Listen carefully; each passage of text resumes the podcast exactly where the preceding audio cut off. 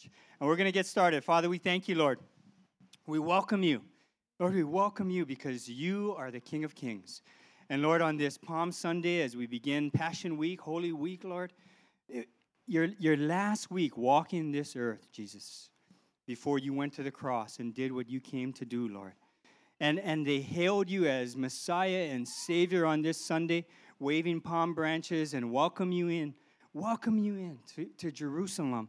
And then just a few days later, they're crying for your crucifixion in your life. But Lord, we know why you came. And Lord, we thank you that we get to look forward to celebration next weekend of all that you've done for us.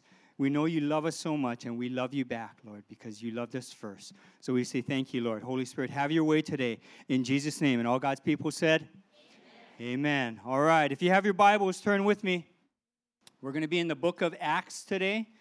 And for those of you that need help finding it, turn to your neighbor and say, hey, help me find it. But the book of Acts, sometimes called the book of the Acts of the disciples, but really it's the Acts of the Holy Spirit through the disciples. And, and we're in a series this week, or we're, we're continuing our series called I'm just checking. 8:30 there was one person who knew the name of the series that we're in. You guys remember? Okay, I thought I, I told 8:30, 10:30 was going to do better. what was it, Mila?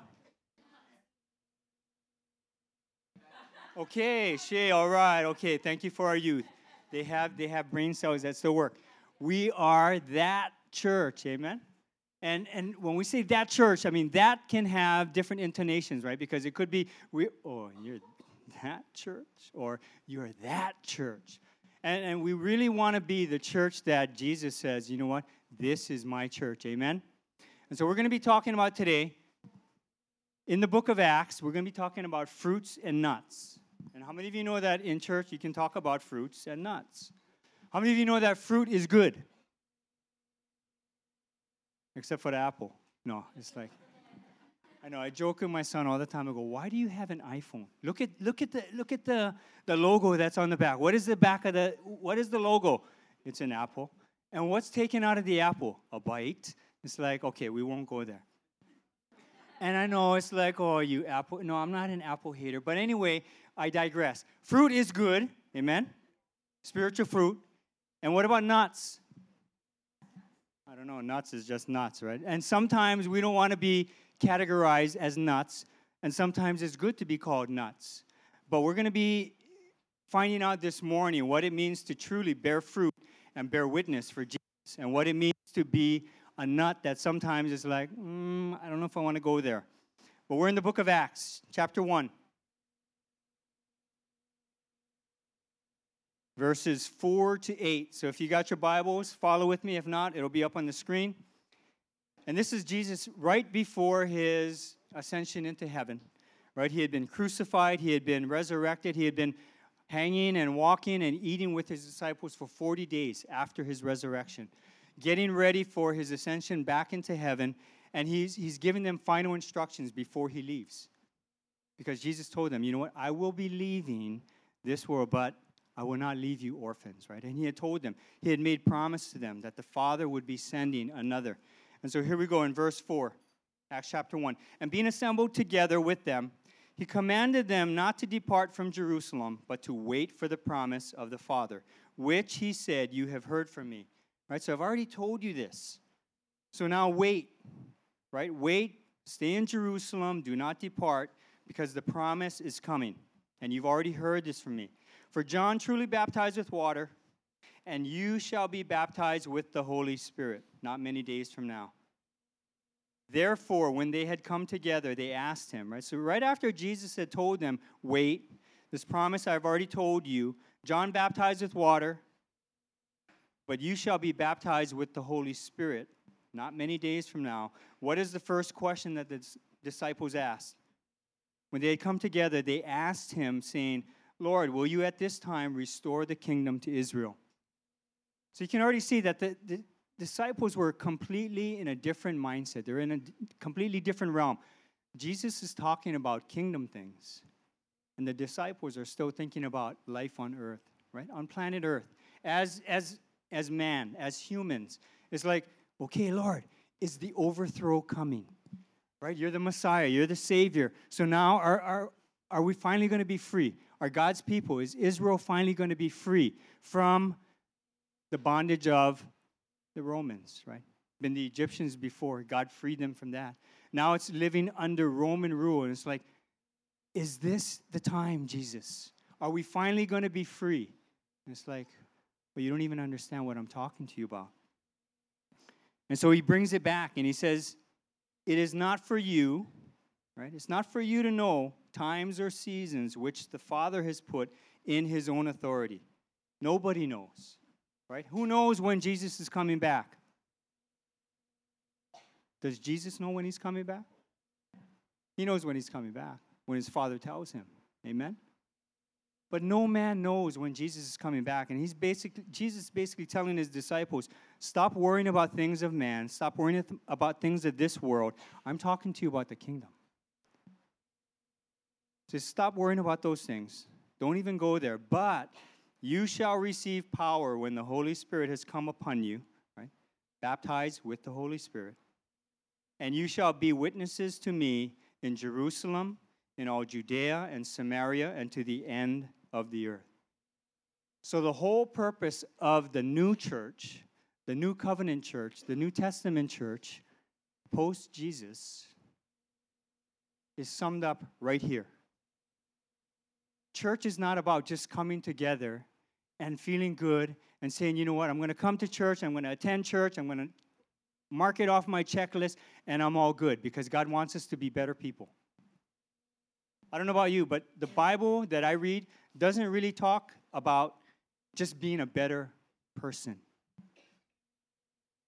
The church is all about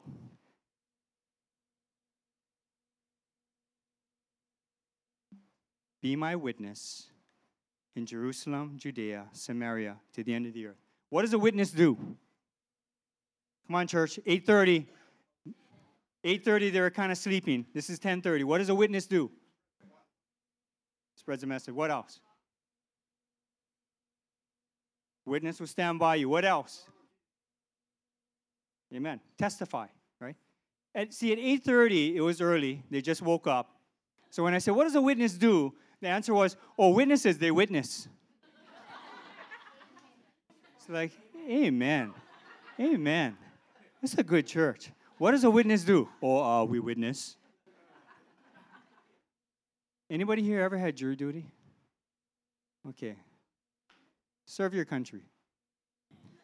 If you're not going to go off to war, at least go to court. Go to jury duty, right? What do, what do witnesses do when they get called to the stand? They testify. And when you testify, you're supposed to be telling the truth. So help me. And they're trying to take that out. Right? They don't even want the Bible in the courtroom anymore. It's just, do you swear to tell the truth, the whole truth, and nothing but the truth? Don't worry about God. I'm just saying, will you do that? God's being taken out of everything. But Jesus is saying, you will have power to be my witness. The whole purpose of the church is to go out and be God's witness, to testify of who God is and how good He is and how much He loves you and how much He has changed your life. It's called being transformed. Right? It's not to just come together and say, let's go to church and be safe and let's stay in the church and let's all just feel good with one another. And then we'll go back to, to living life as usual, Monday through Saturday. God says, Be my witness. Jerusalem, Judea, Samaria, to the end of the earth. Okay, you don't, you don't need to raise your hand. But in the last seven days, since you've been to church, or hopefully you've been to church, but if you've been to this church, in the last seven days, and don't raise your hand, how many of you in the last seven days have gone out and have witnessed for Jesus? And I don't mean you got to go in and stand on a, a soapbox in front of Walmart or do anything crazy. I'm just saying, how many of you have testified of what God has done in your life to just one person? Right? And if you're like, oh, wow, I never do that this week. This is not condemnation, but it's conviction for all of us. Because God says His church is to bear witness to Him. And every day we should be going out testifying of who God is and what He has done for us. Amen?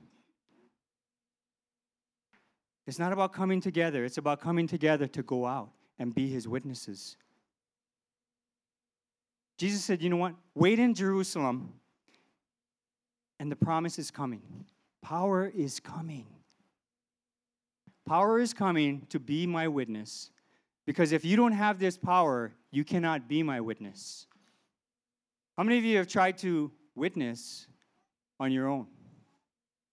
We can do a lot of things on our own. How many of you think you have credentials? Come on, raise your hand. I know some of you are like, oh, I get, it, but I'm not going to raise my hand. How many of you think you could do some pretty amazing things? Come on. Okay, all right. How many of you know that to do the greater things, we need the Spirit of God? Amen? We can't do the greater things in our own strength. And part of it is when Jesus said, wait, because power is coming, the Holy Spirit, baptism with the Holy Spirit. A lot of our, our misconceptions and our, our false views of the power of the Holy Spirit and baptism with the Holy Spirit has been brought about not because of what God has done through His Holy Spirit, but because of what man has done. How many of you have watched things on TV, right? Televangelists doing things that, have you ever wondered, like, wow, God, is that you? You ever watched something, or you ever been a part of a church? Because many of us have been raised in Pentecostal churches too where in the middle of service, people are running around and they're screaming, they're laughing, they're rolling around, they're barking like dogs, they're doing things that it's like, is that you, God? Or is that man? Have you ever had that? Okay, it's just me and Howard. But I've seen some crazy things. And I've seen some things that have made me kind of question, like, Holy Spirit, baptism with the Holy Spirit. Do I really want that? Because I've seen some crazy things, God. Is that really you or is that man? And how many of you know that God can do whatever He wants, whenever He wants, however He wants? And a lot of it is beyond our understanding. Amen? Because if it's not, then that's a small God. But how many of you also know by reading His Word that our God does things in power, but He has a purpose. He doesn't just do stuff just because, well, watch this. Calling everybody in heaven, watch this. I'm going to freak them out because watch what I'm going to do. God doesn't operate that way. Our God is loving, our God is, is merciful, but our God is powerful. And He said, I want to give you my power. And part of the whole thing about Holy Spirit power and the baptism with the Holy Spirit, a lot of times we get messed up in our minds saying, I don't want that because I've seen some crazy stuff, some crazy people. Ask yourself, is that man or is that God? And I know sometimes we, we, we seem to follow man more than we do God. We trust religious leaders sometimes more than we trust the Word of God and the Spirit of God. And we got to be careful. Because if someone ever tells you, I have the perfect church. I know the perfect church. All I can tell you is do not go. There is no perfect church. Amen? Why? Because there is no perfect person, there is no perfect man. And we live in a day and time where trust and anxiety and confusion runs rampant. How many of you know that we're in the last days? If you didn't know, I'm going to tell you, we're in the last days. How many of you are following the elections? I know. It's either I'm following it because it's crazy or I'm not following it because it's crazy. Now, how many of you can imagine, right, in just a very short time, very possible it's either going to be somebody named the Donald I know some of you like the duck. No, not that duck, Donald. The Donald or the Hillary that's going to be the President of the United States of America. Is that scary? That's scary. But we can do write in ballots. Everybody said, let's write in Marty's name for president. Marty for president. I'm voting for Marty. We live in a crazy time, and we got to be careful who we follow. But if the Bible says that the Holy Spirit and the baptism with the Holy Spirit is given for power, not given for craziness, not to make us nuts, is to help us to bear fruit, then who are we going to believe? The Bible or what people are saying or what people are doing and how people are acting up? But it's easy because it's hard to trust people in this day and age. You know, Gallup does a poll every year.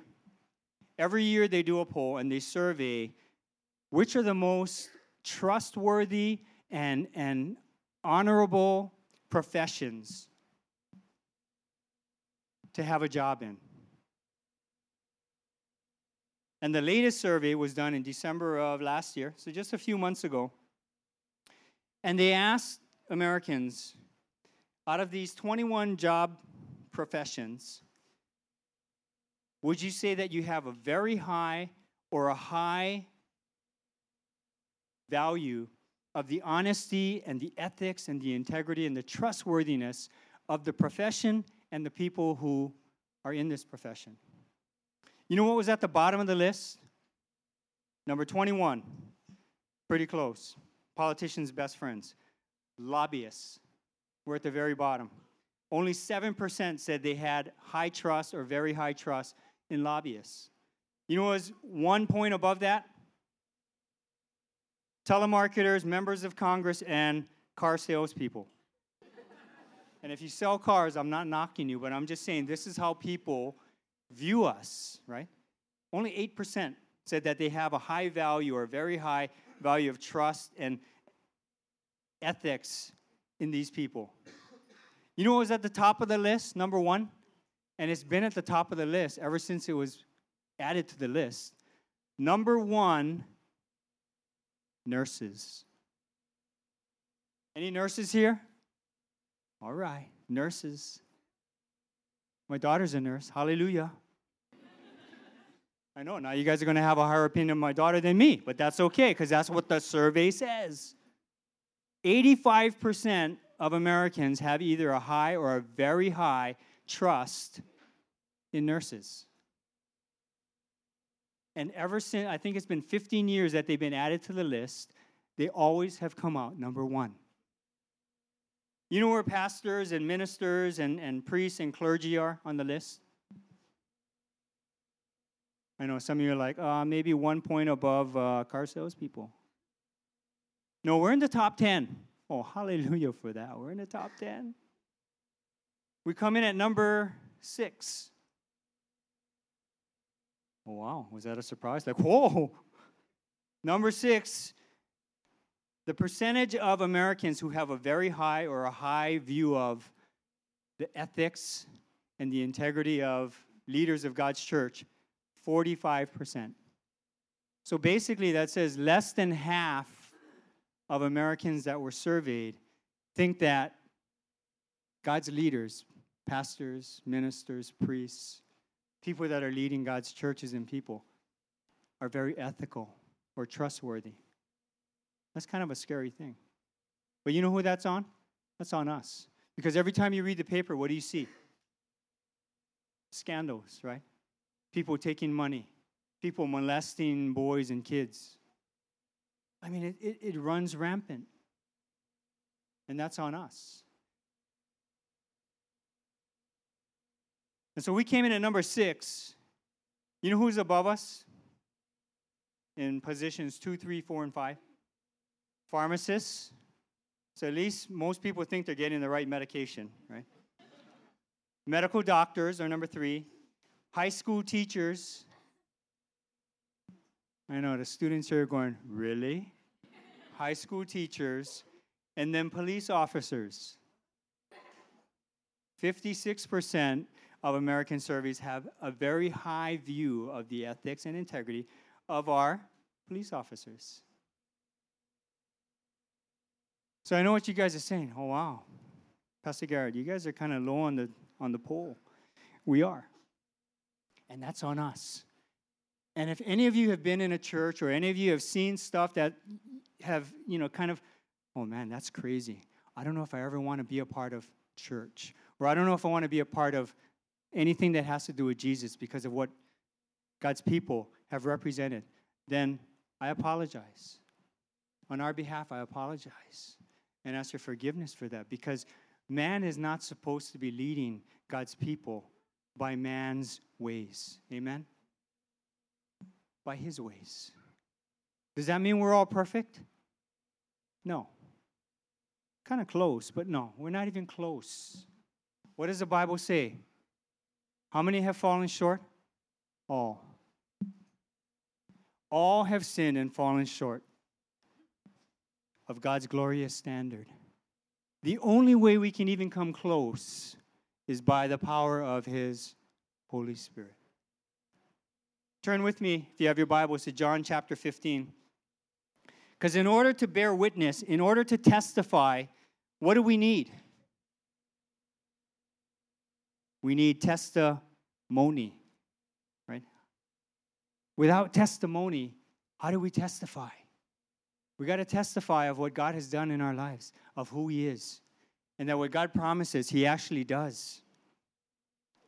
John chapter 15, verses 5 to 8 says this I am the vine, and this is Jesus talking to his disciples, right? I am the vine, you are the branches. He who abides in me, and I in him, bears much fruit. For without me, you can do nothing. Turn to your, turn to your neighbor and say, hey, you know what? Without Jesus, you can do nothing.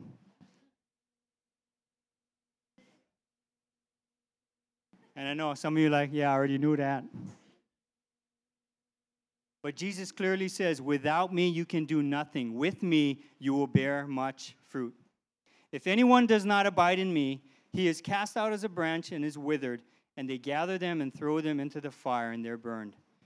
If you abide in me and my words abide in you, you will ask what you desire, and it shall be done for you. By this my Father is glorified, that you bear much fruit.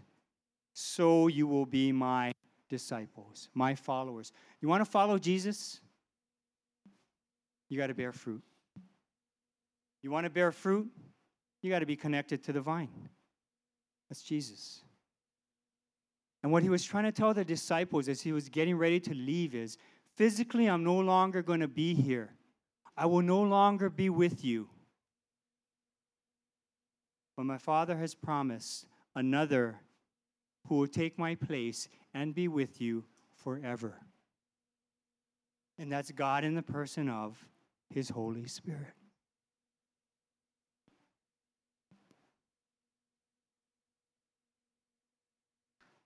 The Lord takes it very seriously when he says bear fruit. Because he says, those that do not bear fruit, what happens?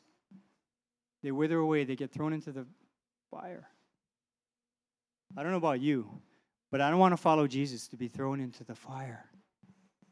I want to follow Jesus to be ushered in to the most incredible party that you've ever been to. And it's going to go on how long? Forever. Anybody here ever been to a party on planet Earth that said, you know what, we're starting now, and when is the party going to end? Oh, it ain't going to end. What do you mean it's not going to end? Yeah, this party doesn't end. Anybody ever gone to a party? No end. I know some of you are like, I, I, I thought it was a party that didn't end. There's going to be celebration in heaven that doesn't end. I want to be a part of that party. And Jesus says, You want to follow me? Bear much fruit. You want to bear fruit? You got to be connected to me. You want to be connected to me? I'm no longer here. It's Holy Spirit. God's Holy Spirit. So, what kind of fruit are we supposed to bear? Galatians chapter 5. Turn with me.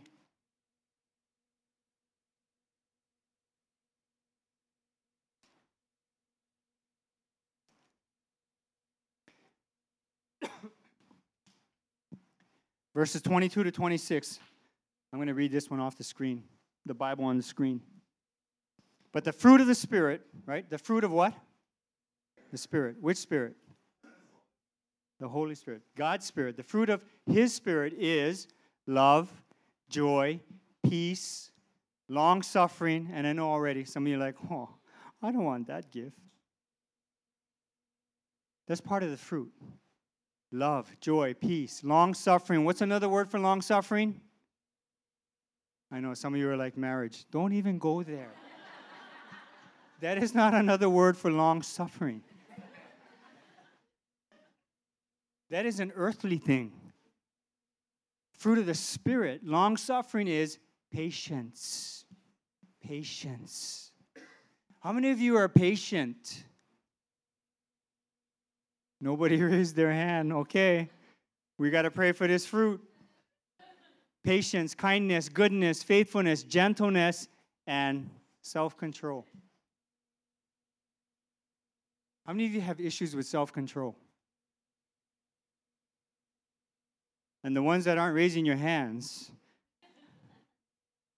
yeah, a lot of us have issues with self control. When's the last time you lost it? I know some of us is like, no, I don't want to tell you because it was right before I walked in the door. Self control is not something to try harder, to get a little bit closer. You know what? None of these fruit are accomplished by trying harder. You know, I love my son. He's a, he's a volleyball fan. We go to UH men's volleyball, and, and he always wants to sit like as close to the court as possible. And he wants to yell at the, the guys that are playing. He's like, try harder. Because if there's one thing that you can't stand when you pay good money for something and you go to a game and it looks like they're like, whatevers. We're losing anyway, right? And what does Noah tell me? He goes, Dad, they need to try harder. So what do I tell him? Tell him that. So he's like, try harder.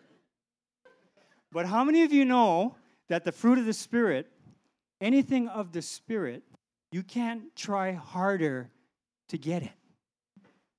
Because trying harder is only in the flesh. We can try as hard as we want, and we're not going to get there. And you can say, No, but I have love. I walk around campus and I, I tell people all the time, I'm the master of love. Right? Whose definition of love are we talking about? That's not God's definition. It's like, oh, but I'm joy. When I come to the party, joy is here.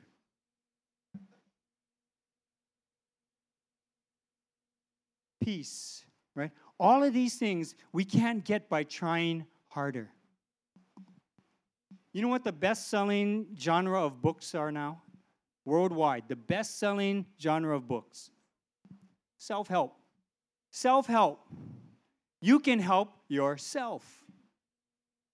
There's a book to tell you how to help to help you be better at this, at that, at this, at that. You can be better at love, you can be better at joy, you can be better at peace, you can better at you can be better at business, you can be better at whatever you want to be better at. There's a book to help you be better.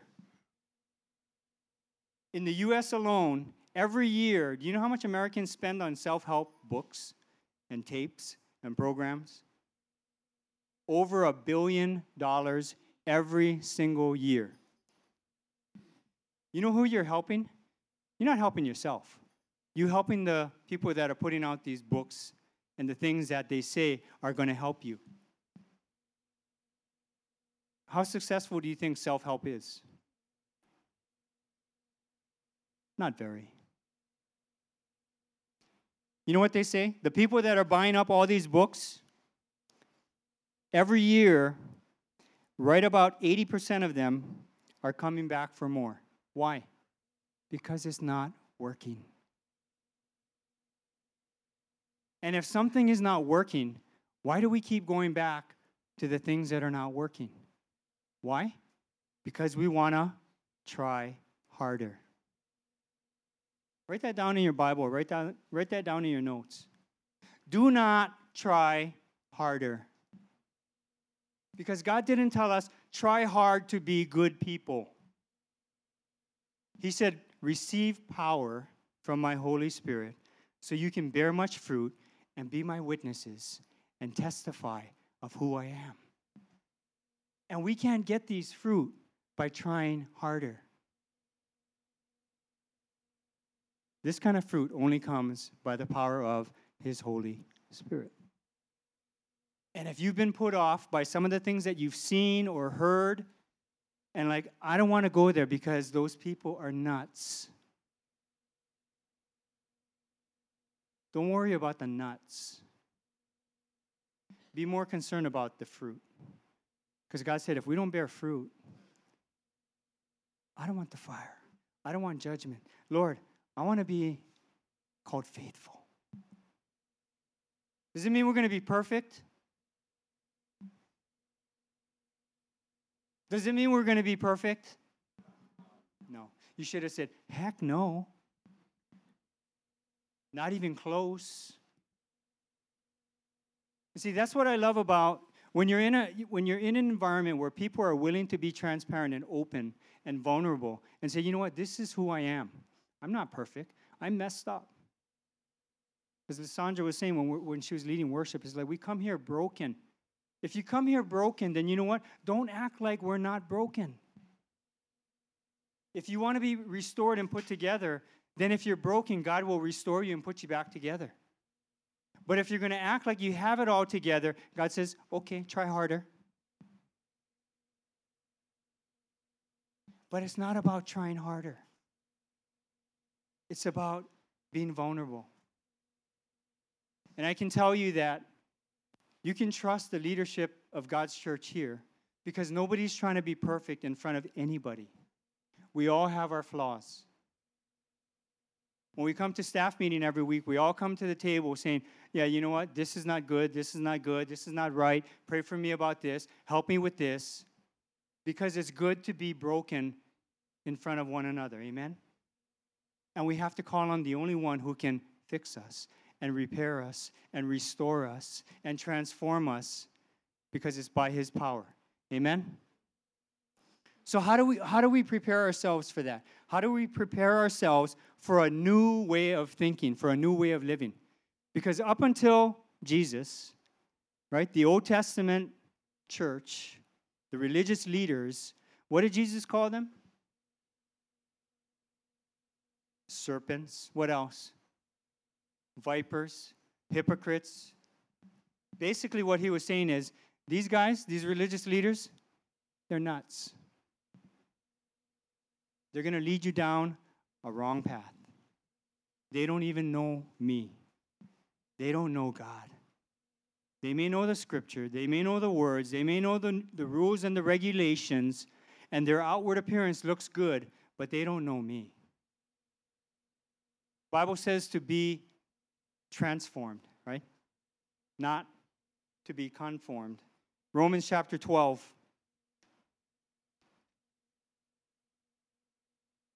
Here's the how to part.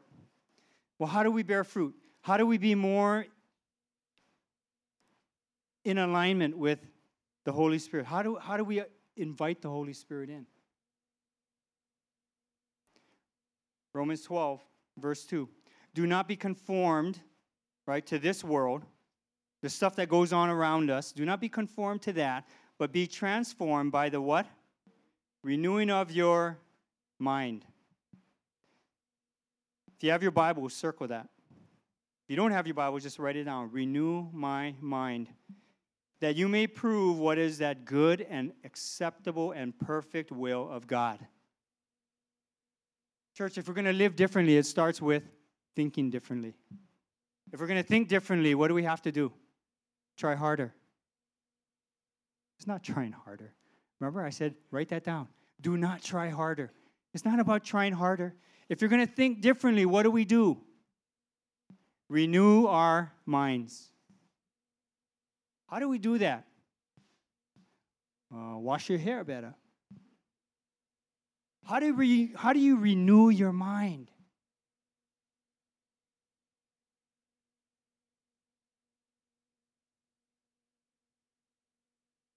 Renewing our mind is based on two things the Word of God, which is what? the truth. Right? The Word of God is truth. Our minds are renewed by one truth, and there is only one truth it's the Word of God. And the second thing we need to renew our minds is try harder. No, it's not trying harder.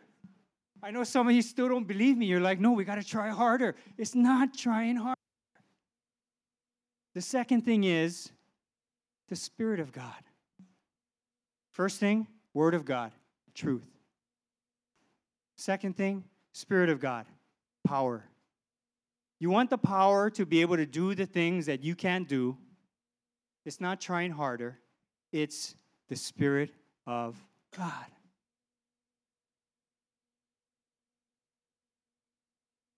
We need a new mindset. Ephesians chapter 4.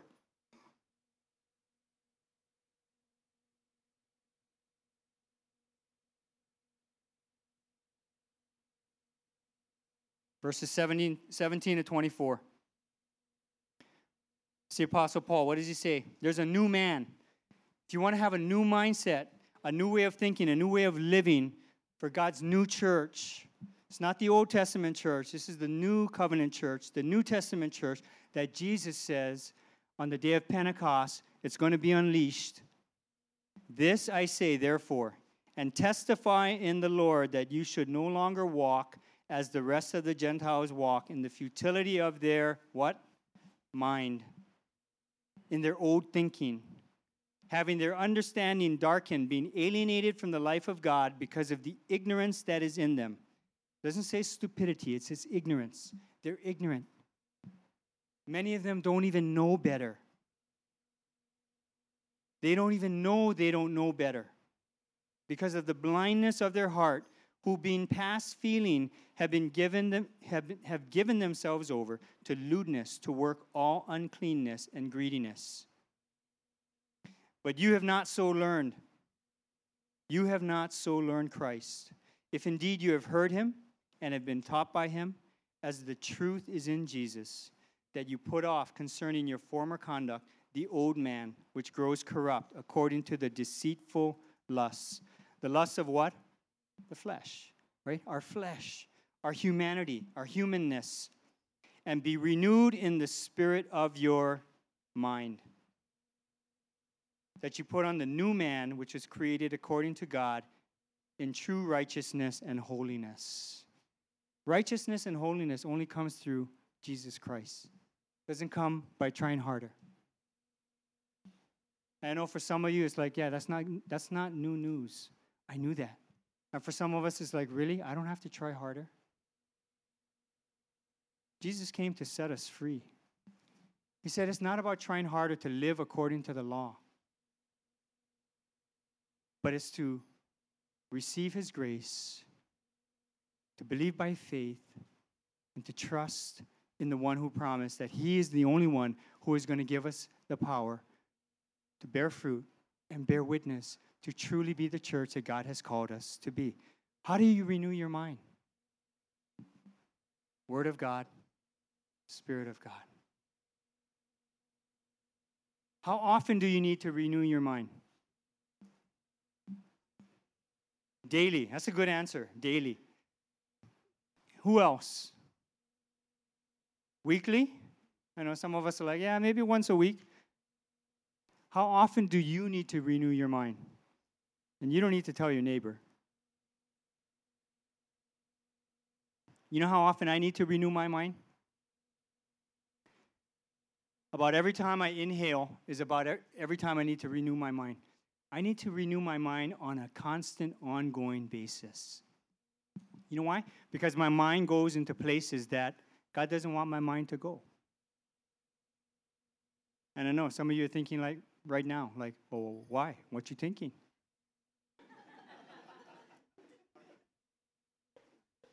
Didn't I just say we all fall short? Didn't I say none of us are perfect, right? We all need to renew our minds, and we need to renew our minds all the time. Because if we don't renew our minds all the time, then some of the time, when we're not renewing our minds, the enemy takes us to a place where he says, It's not that bad. It's okay. What's the big deal? And then we find out what the big deal is. We need to renew our minds all the time. If you're not in the Word, if you're not pursuing and receiving the power of the Holy Spirit, it's going to be an uphill battle. And you're going to find yourself trying harder, and you're going to be discouraged and disappointed and distracted. And God says, That's not the answer. I'm the answer. I am the answer. I'm going to get ready to close. Going to end with this story. If it's not about trying harder, and it's all about the Word of God and the Spirit of God, how do we, how do we apply that and renew our minds? How many of you have missed a day of reading the Word? Okay, the rest of you are like, oh, you guys are awesome. As a pastor, I can tell you, I missed a day 17, no, I miss days. Why? Because I'm not renewing my mind and I'm thinking, you know what? If I get started today and I can accomplish these things, oh, but it's for you, God. Then you know what? Maybe today I can take a break from your word because I was in it yesterday and I'll be okay till tomorrow. And you know what happens? We get messed up. And what happens? Confusion. And then you feel like you're, you're by yourself. You feel like it's just you. Anybody here ever had that feeling? It's just you and everybody is against you? I have a good doctor you can see. No. We all get to that place right? When you're broken, you feel like it's only me, nobody cares, nobody understands. And all these people, they're just laughing and they're waiting. They're waiting for me to fail. And God says, I'm here. Remember Elijah in the Old Testament? 1 Kings chapter 19. Elijah had just taken care of the 450 false prophets of Baal, right? They had that big showdown on Mount Carmel. And you can read about it. Read about it in 1 Kings chapter 18. I mean, if, if you want to have a time to rejoice and celebrate in who our God is, and how our God hears our cries, and how our God answers us, even when we feel like it's one against 450 or one against the world, our God comes through. Amen? Our God comes through. And so Elijah had just called down fire from heaven and had wiped out the false prophets of Baal. And he should have been on this spiritual high, like, oh, my God is awesome. The presence and the power of God. I was all by myself. And my God came through. And immediately after that, what happens? King Ahab goes rushing home to tell his lovely wife, Queen Jezebel, what happened. Elijah gets to Jezreel before King Ahab, but that's another story. And when Jezebel finds out what Elijah had done, tells King Ahab, you better go find this guy Elijah, this prophet of God, and tell him what he did to those prophets, I'm going to do to him. If you were Elijah and just called down fire from heaven and saw God move and was in, were in the very presence of God and the power of God, how many of you would have been, Jezebel, bring it on, because my God is with me? That's how we should have responded, right? That's how we think Elijah should have responded. How many of us in our moment of, oh God, he came through again? And then right after that, we come to this place where we're, in, we're, we're kind of in that dark, scary place, and then we feel like, well, I don't know, is God with me? And so, what does Elijah do when he finds out that Jezebel wants his head? He runs, right? He runs. And where does he go? he goes and hides in the caves. Did God say my church is supposed to hide itself? Or did he say, go out and bear fruit and bear witness? He said to go out, right? Not to stay in. But in our times of doubt, in our times of fear, in our times of anxiety and questioning, a lot of times we choose to stay in and hide. Roy, you can come up. And so in his hiding, right, the Spirit of God, the Spirit of the Lord, knows where Elijah is. And he goes and appears to him. And how does he greet Elijah? He says this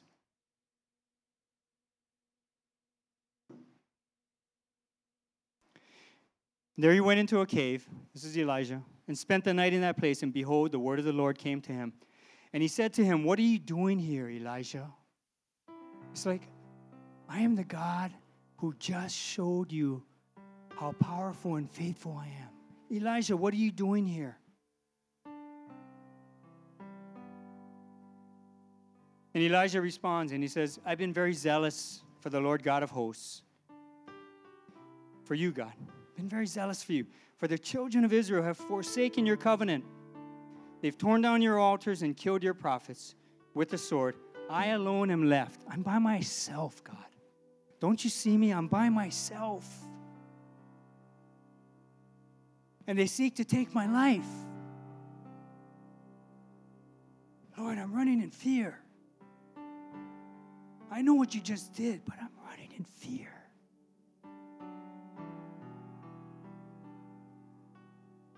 And then he, the Spirit of the Lord, told Elijah, Go out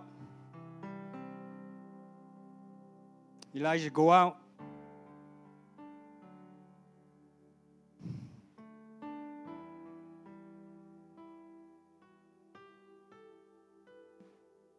And he said, Go out and hide. He said, Go out and stand. Elijah, go out and stand. Stand on the mountain before the Lord.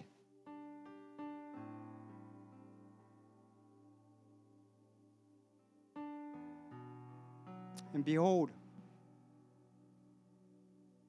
the Lord, the very presence of God, passed by.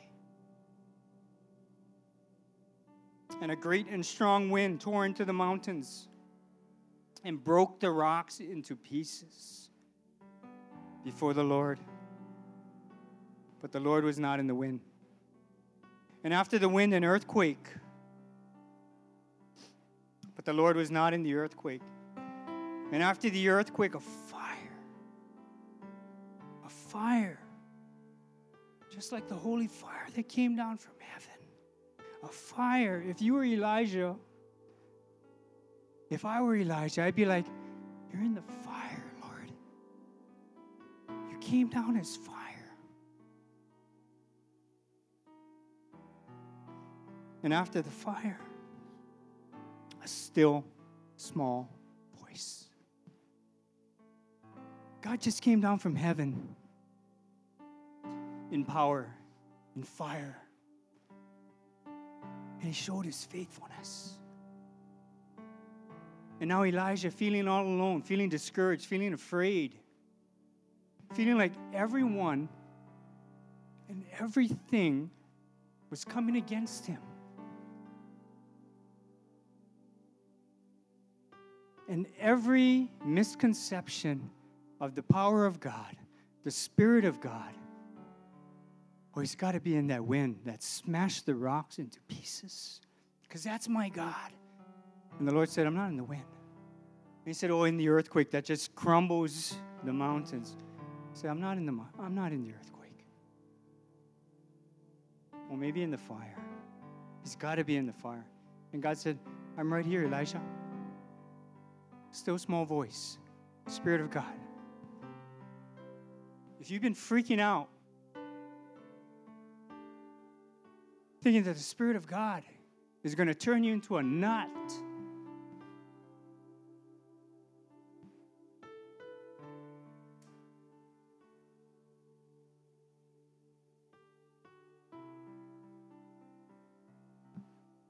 church, the God, the God that I know,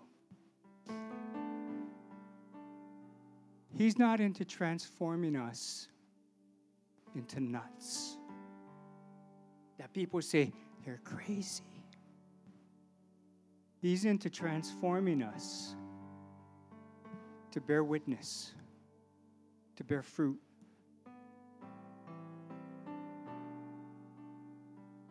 To be Jesus to somebody else that just needs to hear a still, small voice. Because in that still, small voice, my God, our God, through His Spirit, can do things that you can't even begin to comprehend. That's the kind of God I want. That's the kind of spirit I want living in me.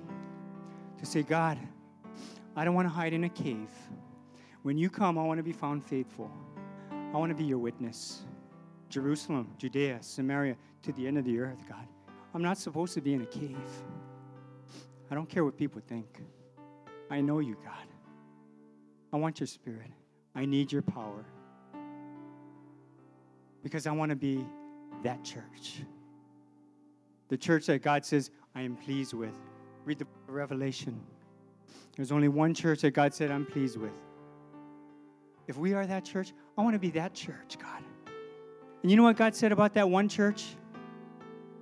He said, Oh, I see you. I see your works. It's good. But he said, You know what? I see that you have a little strength. I see that you are weak. I see that you're broken. You're not like everyone else pretending. You're broken, you're weak, you have a little strength. But you know what? You press on, you've persevered. And if we grab onto His Holy Spirit, we have all the power we need to be the church that God says we are that church. Amen. Let's pray. Father, we thank you, Lord. Thank you that even in our moments of doubt and confusion, even after, Lord, knowing and seeing and experiencing firsthand who you are and what you've done and what you're doing in my life, I still come to that place, Lord, where my mind needs to be renewed every single moment. Because the enemy wants to take me back to that old man, that old place. But God, you've made me new. And you want me to have a new mindset so I can see and live and bear witness to the greater things that you have. Because your church has been called to go out and bear witness and bear fruit, much fruit. And we can't do that by trying harder. We can only do that by the power of your Holy Spirit, Lord. And if you're here this morning, you've never given your heart to Jesus, that's the very first step salvation. Receiving Jesus Christ as your Lord and Savior. Believing with all your heart that He died for you on that cross and took your place to pay for your sin. And if that's you this morning, you want to make that decision today, then make that decision today. Because tomorrow's not promised to any of us. To say, Today, Lord, I believe you are the Savior of the world. You died for me. And if that's you, all you need to do is just raise your hand. Tell me, Pastor Garret, pray with me. I want to I want to receive that gift and promise today. Salvation, life everlasting, the party that never ends. So if that's you, as I'm looking around the room, if you want to make that decision today for salvation, to receive Jesus in your heart for the first time, raise your hand, and I'm going to pray with you in a minute. Anyone here, as I look around? Okay, I see your hand over here. Anyone else? For today, this is the day that the Lord has made. Okay, just for you. Lord, we thank you. Your word says that all of heaven celebrates, Lord, when even one, Lord, even one. And today, one heart, Lord, is given to you. Saying, Today, I choose to receive and believe and confess with my mouth that you are Lord, you are Savior. There is no other. You are the way, the truth, and the life. You died for me on the cross, rose again to life everlasting. You're coming back for me because of my decision today. Lord, help me not to be a good person, Lord. Help me to follow after you and receive all that you have for me your Holy Spirit, your power to bear witness.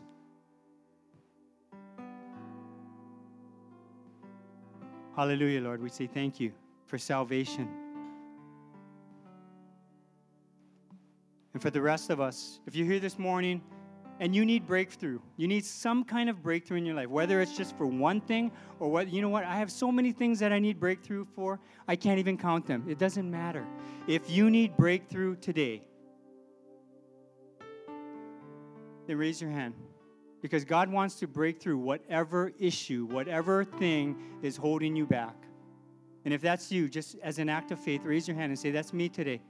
Lord, I need breakthrough. The world is trying to break me, but I need breakthrough. Okay, I see your hands. Let's pray. Father, we thank you, Lord. Lord, I need breakthrough. And I know I can't get it by trying harder. Yeah, there's certain things I can do by trying harder, but breakthrough is not one of them. Bearing fruit is not one of them. Being your witness is not one of them. Lord, I need you. And so, Holy Spirit, we ask you, we invite you, Lord, to fill me to overflow right now, Lord, right now, to fill me with overflow, Lord. Your Holy Spirit, Lord. In power, Lord. It doesn't have to be crazy. Your power, Lord, because there's no other way. Only you, Lord, can bring breakthrough in these areas of my life. Help me, Lord, to be that new man that new creation and not go back to the old ways. Renew my mind, Lord. I need you, and I need your Holy Spirit. And I say, I look forward to breakthrough, Lord, because you promise and you deliver. And we say thank you. In Jesus' name, amen.